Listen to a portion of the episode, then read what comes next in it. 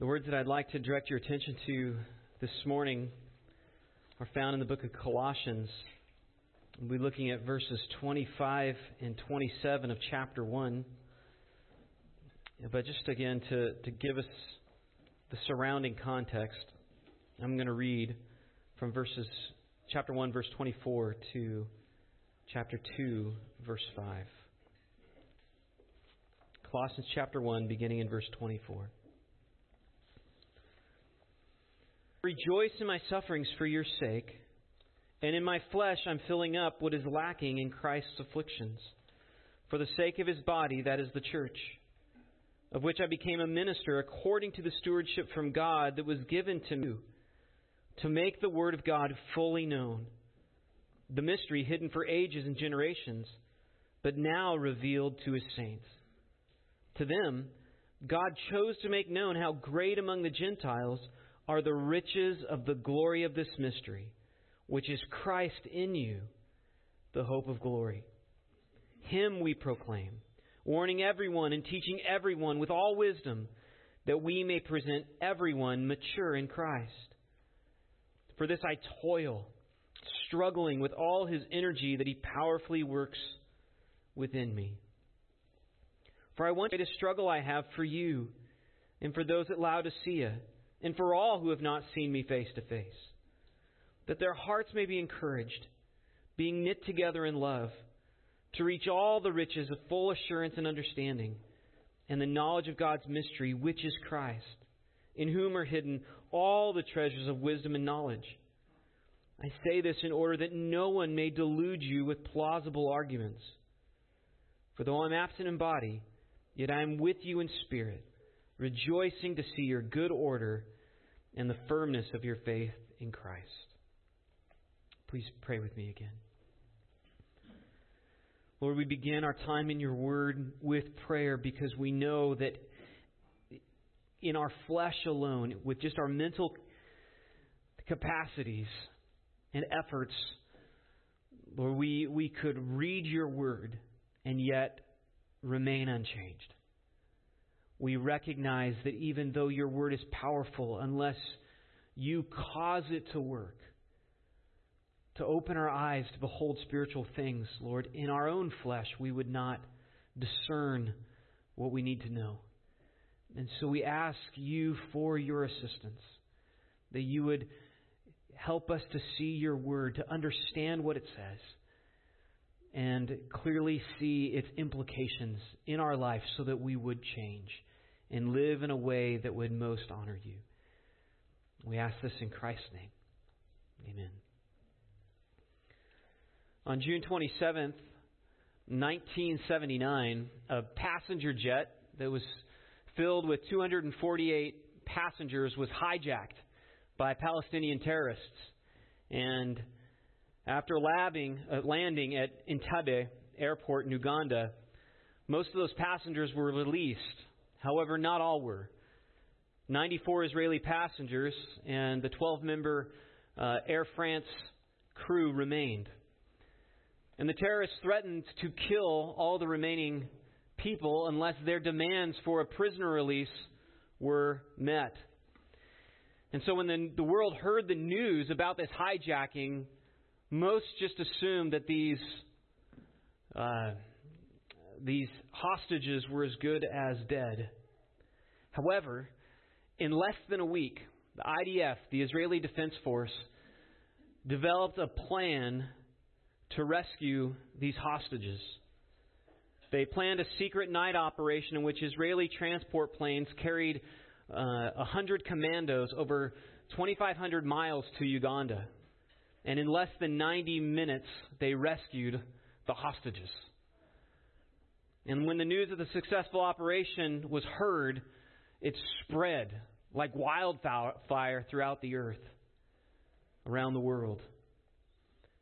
But ironically, the news of the greatest rescue operation that's ever taken place was much more slow to be heard. That which was accomplished by Christ on the cross. This was the responsibility given to the apostles when before Christ ascended to heaven, he told them to go into all the earth and to share this good news with the rest of the world. And it appointed them to that task. And this is the, the, the same task that was given to the Apostle Paul, as he explains in the passage before us. That he was especially called by God to spread this great news of salvation throughout the whole world. But Paul was not just an announcer of this good news. He wasn't just like a journalist or a newsman, so to speak. He was actually a participant in the rescue operation. As he announced the good news of salvation to unbelievers, it is through hearing that good news that people who had been hostages to sin their whole lives were actually set free on the basis of what they heard about Christ's accomplishment. So he was actually participating in the rescue operation himself. And this is why he was so devoted to his calling as an apostle. As he said in 1 Corinthians 9:22, I have become all things to all people so that I might save some. He recognized that the power of salvation is in Christ, but it's through preaching that message that people actually experience that salvation for themselves. And last week, as we looked at Paul's explanation of ministry as it begins in verse 24, we noted how he explained that they, he understood there was a cost to his ministry, to this calling of gospel ministry, and that cost was suffering. Today, he goes on to explain his responsibility in his ministry, which entails three things, as suggested in your bulletin. First of all, his status is one of servant to the church. His stewardship is to make the Word of God fully known.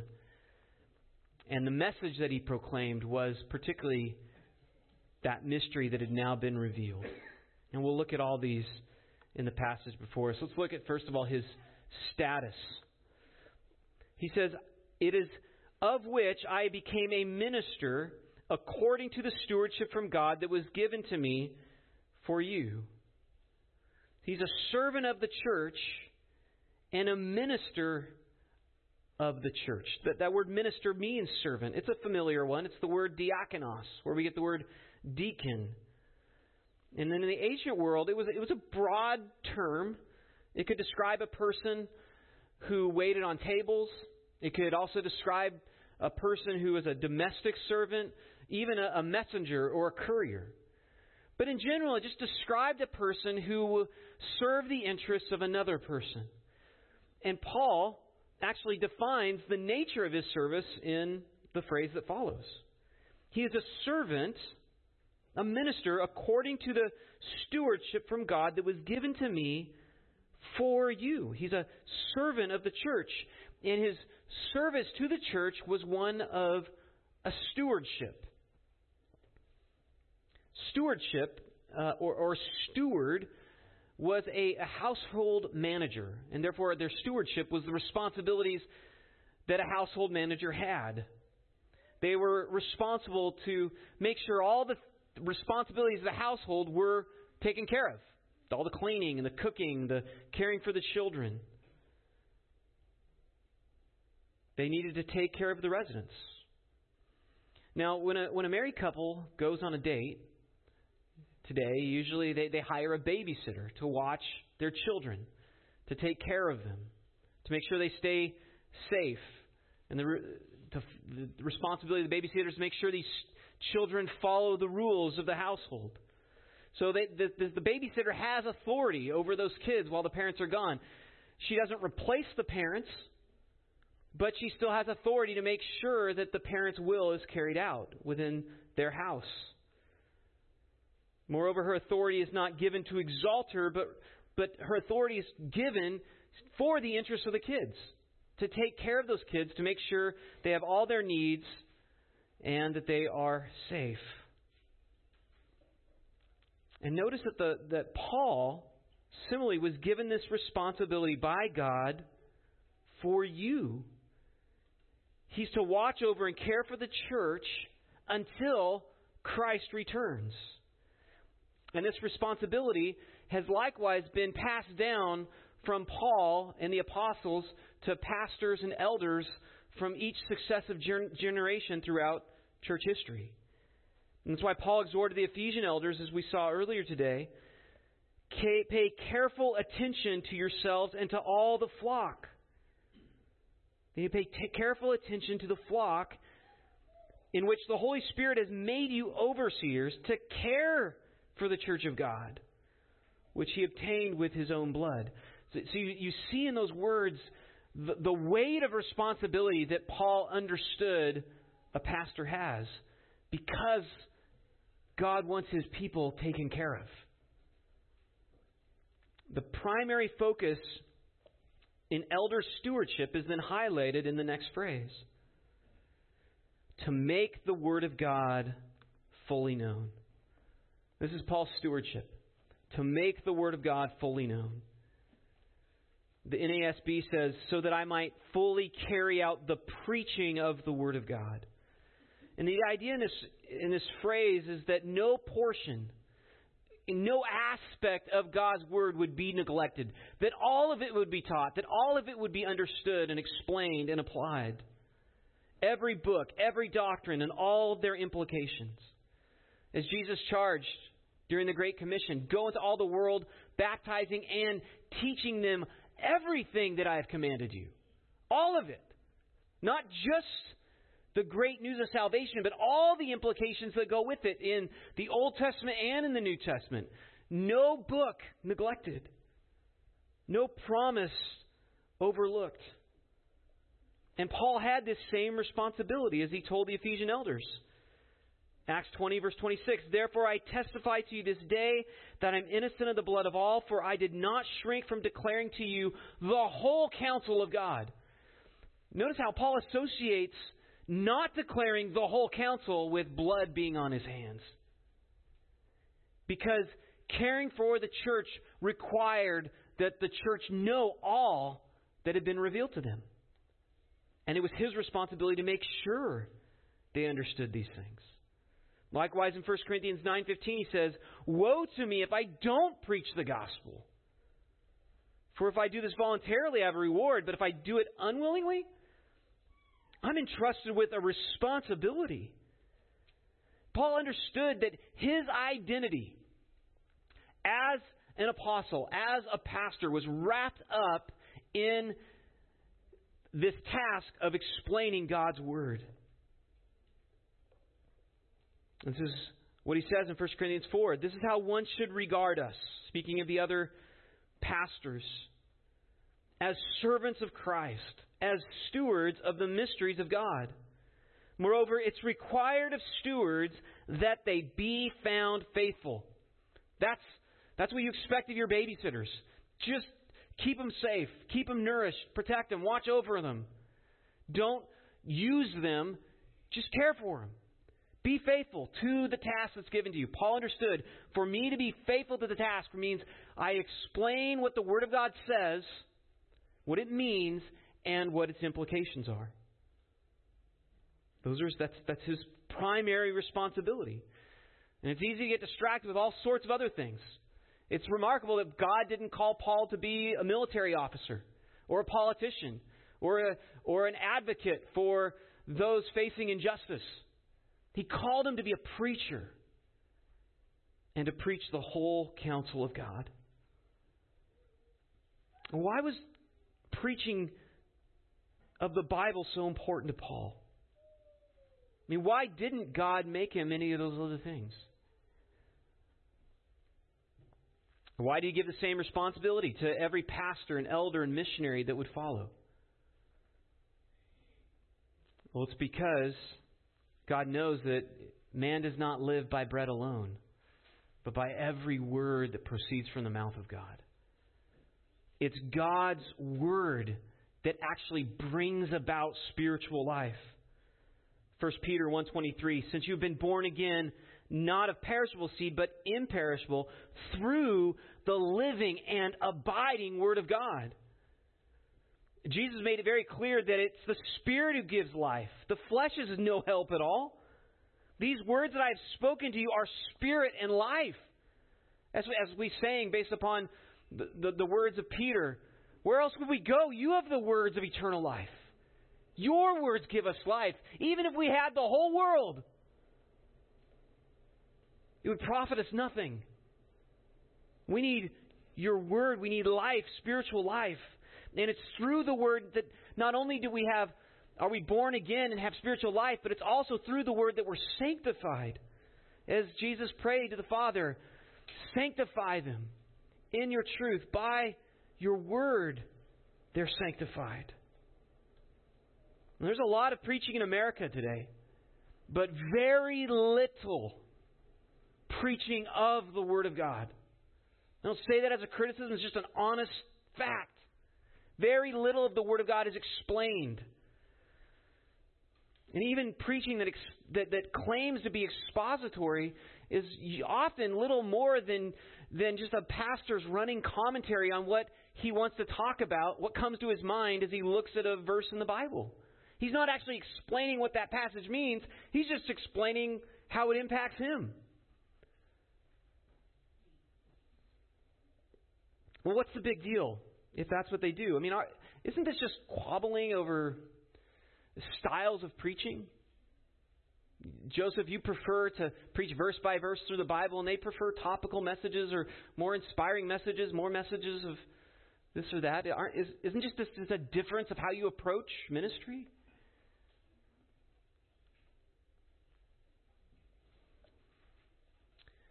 Well, the difference is, is that people don't know that they're being spiritually starved if they're not receiving the Word of God. You are well aware of the recent baby formula crisis in our country, where some mothers weren't able to feed their, their babies because they couldn't find baby formula. But you might not be aware that about 15 years ago it was discovered by some it, it, that some entre- entrepreneurs in eastern China, these entrepreneurs had sold hundreds of bottles of fake baby formula that resulted in the deaths of at least 60 infants. Christopher Bodeen of the Associated Press reported this. He says nearly all the victims were children of impoverished, poorly educated farmers who fed their infants baby formula that had almost no nutritional value.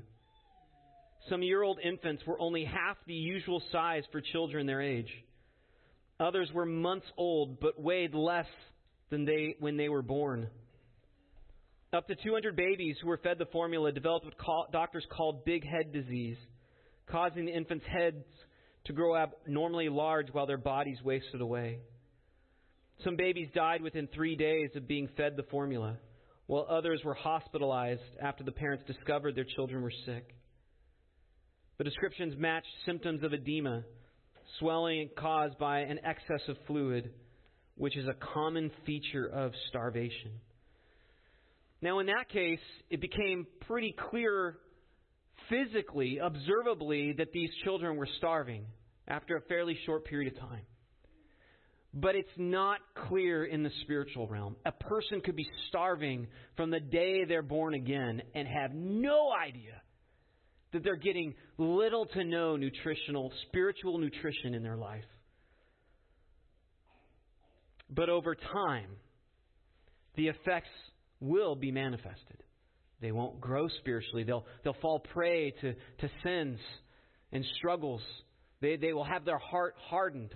They will no longer feel any shame to things that, that even they once carried great shame for. I mean, you want to know why is our culture in such a mess right now? Like, why? Where, where's all this, this, this craziness coming? Why are people believing things that are just absolute nonsense? It's because there's a famine in the land. Amos 8:11. Behold, the days are coming, declares the Lord God, when I will send a famine on the land, not a famine of bread, nor a thirst for water, but of hearing the words of Yahweh. Really, this, this, this was an act of judgment in Israel. And I think you could conclude that a similar judgment has really been carried out upon our own nation. And so we're not just talking about difference in preaching styles, we're talking about the difference between spiritual life and death. And a similar famine Spiritual famine existed in Europe prior to the Reformation. When people had been cut off from God's Word because of church authorities, didn't believe that people should hear directly from God's Word. And so when the, the, some pastors, namely Tyndale and uh, Wycliffe and others, Huss and Luther, began to read God's Word for themselves, they recognized this Word needs to be written in the vernacular. People need to be able to read God's Word for themselves so that they can see the riches of God's glory in the Word. And so this is why they were so adamant about getting the Bible translated into English and to, into German and to other vernacular uh, languages in their vernacular, in the common tongue. And they were willing to lay down their life to see that it was distributed. And this is also why Calvin, though he was a great scholar, devoted almost all of his time to the expository ministry of the Word. In other words, preaching verse by verse through the, Bible. In Geneva, he preached on a New Testament book on Sunday mornings and on the, in the afternoons. And then on an Old Testament book on weekday mornings. Right, weekday mornings. He was preaching nearly every day. And that's why we have this massive Calvin's commentary series. It's the product of his sermons. And he did this because he understood that, quote, God begets and multiplies his church only by means of his word. You could, you could throw a, uh, have a great praise and worship band. You could have a great drama program. You could have just great children's ministries. But it's through the Word of God being explained and its implications understood that the church actually grows. And Calvin preached verse by verse through the Bible because he saw the preacher, especially himself, as merely a dispatched messenger of a divine message. Again, not his message, but God's message. He knew that, quote, as soon as men depart even the smallest degree from God's word, they cannot preach anything but falsehoods, vanities, impostures, errors, and deceits. And Calvin preached this way because he understood the power of God's Word. He said, when, when, wherever the gospel is preached, it's as if God Himself came into the midst of us. In his sermon on the epistle to the Ephesians, he says, It is certain that if we come to church, we shall not hear only a mortal man speaking, but we shall feel even by his secret power, referring to God's power, that God is speaking to our souls, that he is the teacher. He so touches us that the human voice enters into us and so profits us that we are refreshed and nourished by it. God calls us to him as if he had his mouth open and we saw him there in person. And so he continues let the pastors boldly dare all things by the word of God, of which they are constituted administrators or stewards. Let them constrain all the power, glory, and excellence of the world to give place to and to obey the divine majesty of this word. Let them enjoin everyone by it, from the highest to the lowest. Let them edify the body of Christ. Let them devastate Satan's reign. Let them pasture the sheep, kill the wolves, instruct and exhort the rebellious. Let them bind and loose, thunder and lightning if necessary. But let them do all according to the word of God. And like, like Paul believed, a pastor's primary task, therefore, is to preach and teach the word of God. Recall in, in Acts chapter 6, when there were a, a number of widows who, who needed to be taken care of, that some of the apostles were getting distracted away from the Word of God to care for these needs. And rightly so, these needs need to be cared for. But they said in Acts chapter 4, or chapter 6, verse 2, it is not right that we should give up preaching the Word of God to serve tables but we will devote ourselves to prayer and to the ministry of the word. They weren't saying it's not right for us to serve tables because we're apostles. They're saying we should not give up preaching in order to do so. And that's why Paul exhorted Timothy Preach the word. Be ready in season and out of season. Repu- reprove, rebuke, and exhort with complete patience and teaching. Again, the pastor's job is to explain what the Word of God says and to draw out its implications. And, you, and so you might be thinking, okay, well, clearly the implications of this is that our pastor should be preaching the Word. How does it apply to me then? Well, here's, here's my attempt at an application. If the preacher's primary task is to explain what, what the Bible says and its implications, after every sermon that you hear, you should be able to likewise explain what that passage means. So if, if your spouse wasn't able to come to church today, you should be able to go home and explain, look at the passage and explain the passage adequately. Maybe not be able to, you know, word for word explain everything that was said, but explain what the passage means. And not only that, you should be able to explain its implications. You should be able to think, based upon what was said, there should be changes in my life. There should be things I believe, convictions I hold to, uh, things I should give up, things that I should start based upon that passage. And if you can't do that, then the preacher either failed his task or you weren't paying attention. And that happens, we get distracted. But I would encourage you to make it your practice as you're driving home or maybe as you're sitting around the lunch table uh, with, with your family to ask these questions. What does this passage mean? And what, how should that change us as a family and as individuals? in fact, even today, as we're having fellowship together as a church, it would not be awkward to ask that question. And I encourage you to do so. So, Paul understood that he was a servant of the church and that his stewardship was to preach the whole counsel of God. Thirdly, he understood that his message, his, that his message that he was to proclaim was the mystery that had now been revealed. Look at verse 26.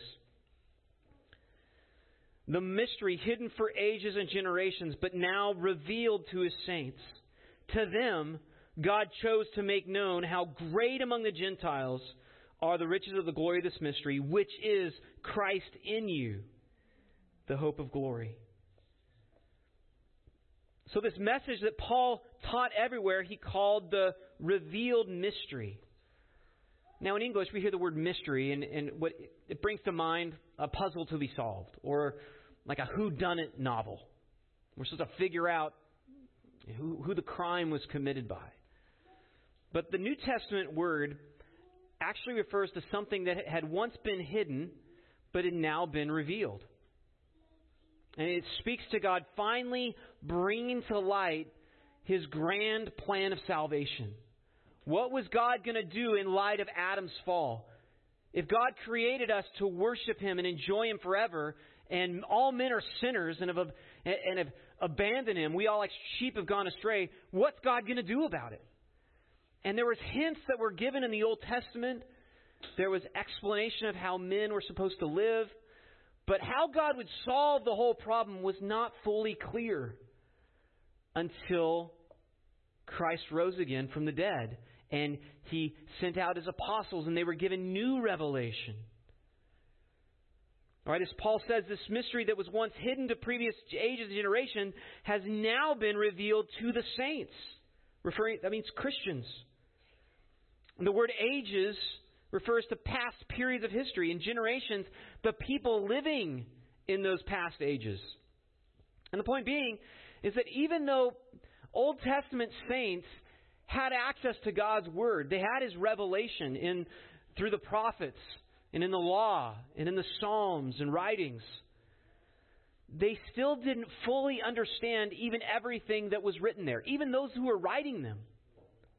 And that's why Peter explains that in 1 Peter uh, chapter 1 verse 10 concerning the salvation the prophets who prophesied about the grace that was to be yours searched and inquired carefully inquiring what person or time the spirit of Christ in them was indicating when he predicted the sufferings of Christ and the subsequent glories it was revealed to them that they were serving not themselves but you in the things that have now been announced to you through those who preached the good news to you by the Holy Spirit sent from heaven, things into which angels long to look.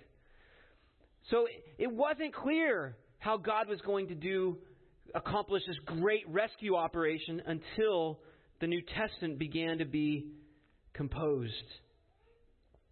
And so Paul was one of those tasked by God to reveal to the saints everything that had now been revealed to him. Again, we got to remember that very little of the New Testament, even when the book of Colossians was written, very little of the New Testament had been revealed. There might have been a, a gospel or a letter that was in circulation, but very few churches had copies. They might have had a person who had seen Christ and witnessed Christ, and they could come and explain what they had learned, or they might have a copy of one of the letters or the Gospels. But it wasn't until another generation that all those letters and revelations began to be compiled into what we now hold as the New Testament. And so when Paul came into uh, a new city, he would begin his ministry at the synagogues. And, it, and this is how he'd always do his evangelistic ministry. He would go to the synagogue, and because he was a former Pharisee and an, and, a, an expert in the Word of God, they would ask him to teach. And he would typically open to an Old Testament passage and explain what it meant. And then after explaining what it meant, he would then go on to show how that uh, passage had been come to had come to fulfillment in Jesus Christ. And he'd go on to explain the gospel in light of what Christ had accomplished. Moreover, throughout his career as an apostle, Paul would then receive further revelation through the letters that even he would write to the various churches. And then other men would receive further revelation, including Peter and John and Jude, Luke, Matthew and Mark. And these got compiled with John receiving the final revelation around AD 90. And it became the last book of the New Testament. And so, what we hold in our hands is the message that Paul was so eager to make clear to the Colossians and the church of Laodicea and all the churches of Galatia and throughout the world. This was his burden to make every person understand the glories that had been revealed to him. And this is it was so important to him as we saw last week, he was willing to suffer just so that people could understand God's word. And even though we now have the complete revelation in our hands, we still need it to be explained. Because there's so much depth in the Word of God. There's so much that it reveals. Men have been teaching the Bible for over 2,000 years now, and yet there's still more to learn. Even every time I study the Bible, I'm learning more things. And I've studied the Bible uh, postgraduate, over six years of postgraduate study. And there's still more that I learn. I, I preach on it every week. It's, it, as Augustine said, the, the scriptures are shallow enough for a young child to wade in, and yet deep enough to drown an elephant. Like we will never exhaust the scriptures because of who it reveals the inexhaustible God. And this truth is suggested actually in the next phrase. How great among the Gentiles are, note this, the riches of the glory of this mystery. The verse emphasizes the, the immense glory within the gospel message can be translated riches of glory or glorious riches or the wealth of glory. So, what's so glorious about the gospel, we need to ask? Well, I think there's lots of things we could say, but this, this verse implies three things. First of all, note the recipients. How great among the Gentiles, Greek word is ethne, where we get the term ethnicities or nations.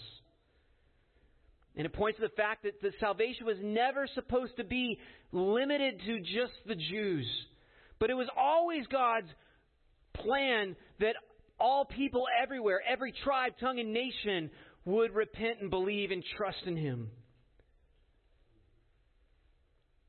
That God was offering the full benefits of the Messiah's work to pagan Gentiles who, for centuries, had committed great atrocities, lived in just filthy sin. That they would now be actually indwelt by the Holy Spirit Himself, receiving complete forgiveness. That they would be given absolute assurance of eternal life, and with that, a resurrected body. That they would become fellow heirs of the kingdom of God. I mean, such a message was, was too astonishing for, for any Jew to accept on its own. At least for most to believe it. And that's why they so strongly opposed Paul's message. It was too glorious to be true. It sounded like an overly inflated fairy tale. But it was true. So the, the, it was glorious because of who received it. Secondly, the gospel reveals that salvation includes the indwelling presence of God. Notice it says Christ in you. Well, you might be thinking, wait a second, I thought the Holy Spirit was the one who indwells believers. Why does it say Christ in you? Well, remember that according to our good Trinitarian theology, we worship a God who is three persons and yet one essence. He's not three persons and three essences. Three persons, one essence. Which means where Christ is, the Father is, and so the Spirit is also. And really, the point is, is that God Himself indwells us. And just to understand the glory of this reality, that God Himself indwells every genuine believer. Consider the holiness of the other places where God dwelt the tabernacle, the temple, where, where for a priest to serve in, only certain people could serve in those locations. They were priests, and they had to be cleansed through the shedding of blood. And if they did anything to defile the standard of holiness, they would be killed. That same holy God indwells every believer. Which is why Paul tells the Corinthians, Do you not know that your body is a temple of the Holy Spirit within you, whom you have from God? You're not your own. You are bought with a price, so f- glorify God in your body. Recognize who it is that dwells within you. And you might ask, well, why doesn't He destroy me then? Well, I think sometimes He does take people away because they will not cease from their sin. That's what happened the, to the, some of the Corinthians because their abuse of the Lord's table. But I think the, the simpler answer to that question is because that shows the power of grace through Christ. That even though He is holy, He knows that He needs to continue to sanctify us to make us holy. The third thing, the third thing that is noted about the glory of this gospel is that Christians' possession of Christ now guarantees that one day they will receive future glory. Notice that it says Christ in you is the hope of glory. Really, the most glorious aspects of the gospel have yet to be experienced and much of them have yet to really be revealed. Now, when, when people hear the gospel for the first time, most of them have no, I mean, I'd say all of them have no clue of the glory that's actually being offered to them. And most people, when they hear the gospel, they usually understand that what's being offered is forgiveness for their sins and hope in heaven. And this is because when we share the gospel with unbelievers, we're only giving them just the tip of the iceberg. Because usually we, we only have a short amount of time. But we need to remember that it is just the tip of the iceberg. There is thousands of leagues more glory that goes on beyond the gospel, that is revealed in the Word of God.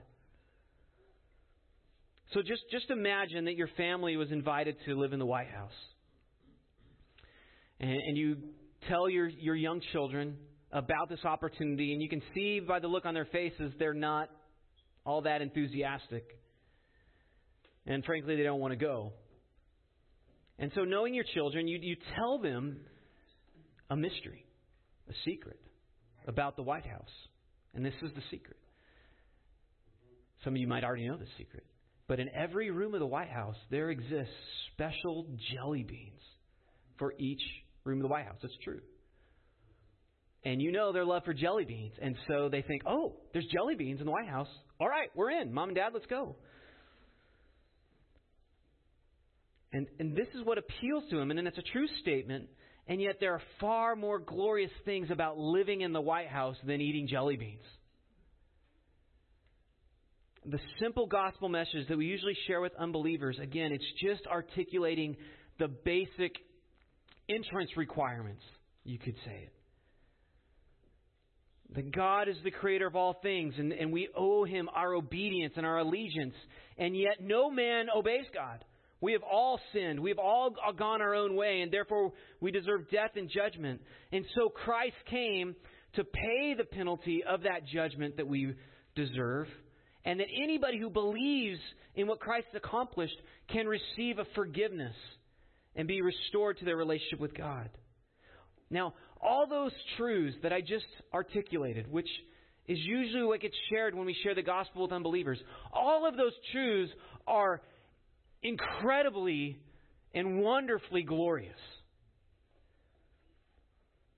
But they're just the tip, just the beginning of the glories that are revealed in Scripture. They're like the opening few lines of a classic novel.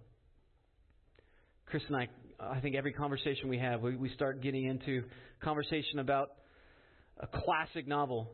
We were having a conversation this morning, and Richard came up and he's like, "Yeah, right. You're talking about classic novels. I don't believe you." But and we were. But consider these opening lines of a, of a class, some of these classic novels. It was the best of times, it was the worst of times. It's from what book?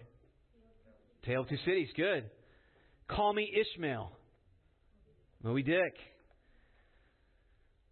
It is a truth, universally acknowledged, that a single man in possession of a good fortune must be in want of a wife.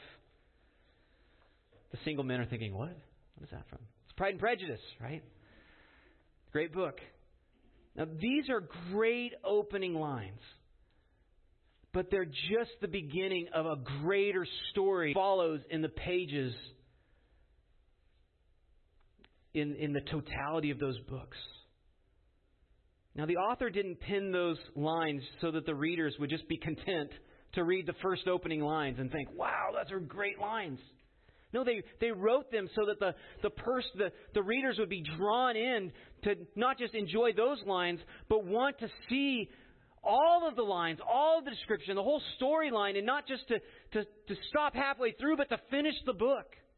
The author wants them to finish the book. And God is the same way. He doesn't just want people to begin to become Christians, but to grow to full maturity, to, to finish the book, so to speak, so that one day they could stand before God holy and blameless and above reproach before Him. That's when the book is finished.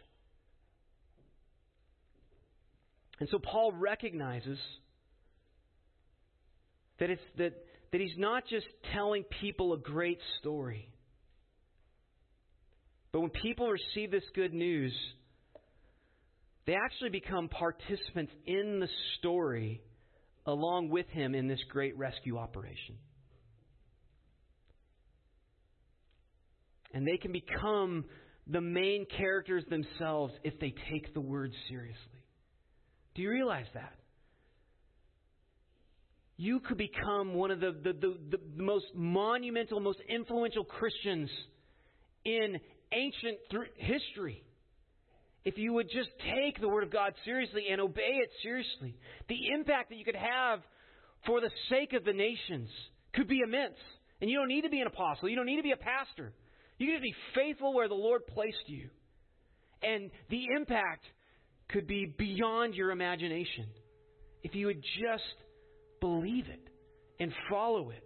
And so, Paul, he not only wants to see people begin and enter into this story, but he wants them to fully engage and to understand all that has been revealed so that they can participate in this glory themselves. And yet, the greatest glory, as we saw, is still future. The greatest glory that we will experience in this story is still yet to come. It's as if when we finish this classic novel of God's plan of redemption, we stand before Him holy and blameless with our resurrected bodies. That it's really just another beginning. It will be like entering, closing a book, and in the close of that book, you're entering into a massive new library, like the size of the Library of Congress, with with glorious things yet to be revealed, yet to be exposed, that you never had any concept of because you were so limited to just that one story so far. And we will spend an eternity in, in this great revelation of God's glory as it continues to be revealed to us eternity upon eternity, age after age, as we see and savor and participate in the glory of God. Let's pray. Lord, I pray that you would stir us up to recognize the immense glory that has been revealed to us and that is offered to us in Christ. Lord, that, that, that, that you would open our eyes to behold wonderful things from your law and to devote ourselves more fully to both our obedience to it, but also to our proclamation of it. As we share it with friends and with family and with our kids, as we encourage one another with what we're learning. Lord, that you would continue to use this church not just to be a, a, a light in this region, but actually use us to be a light to other regions and throughout the world.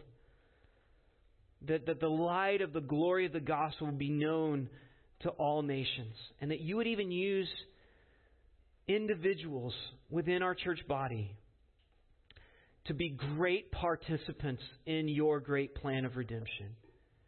And that you would so capture their heart with a love for your word that the impact of their life will be far beyond anything, far glorious beyond anything that they've ever read in any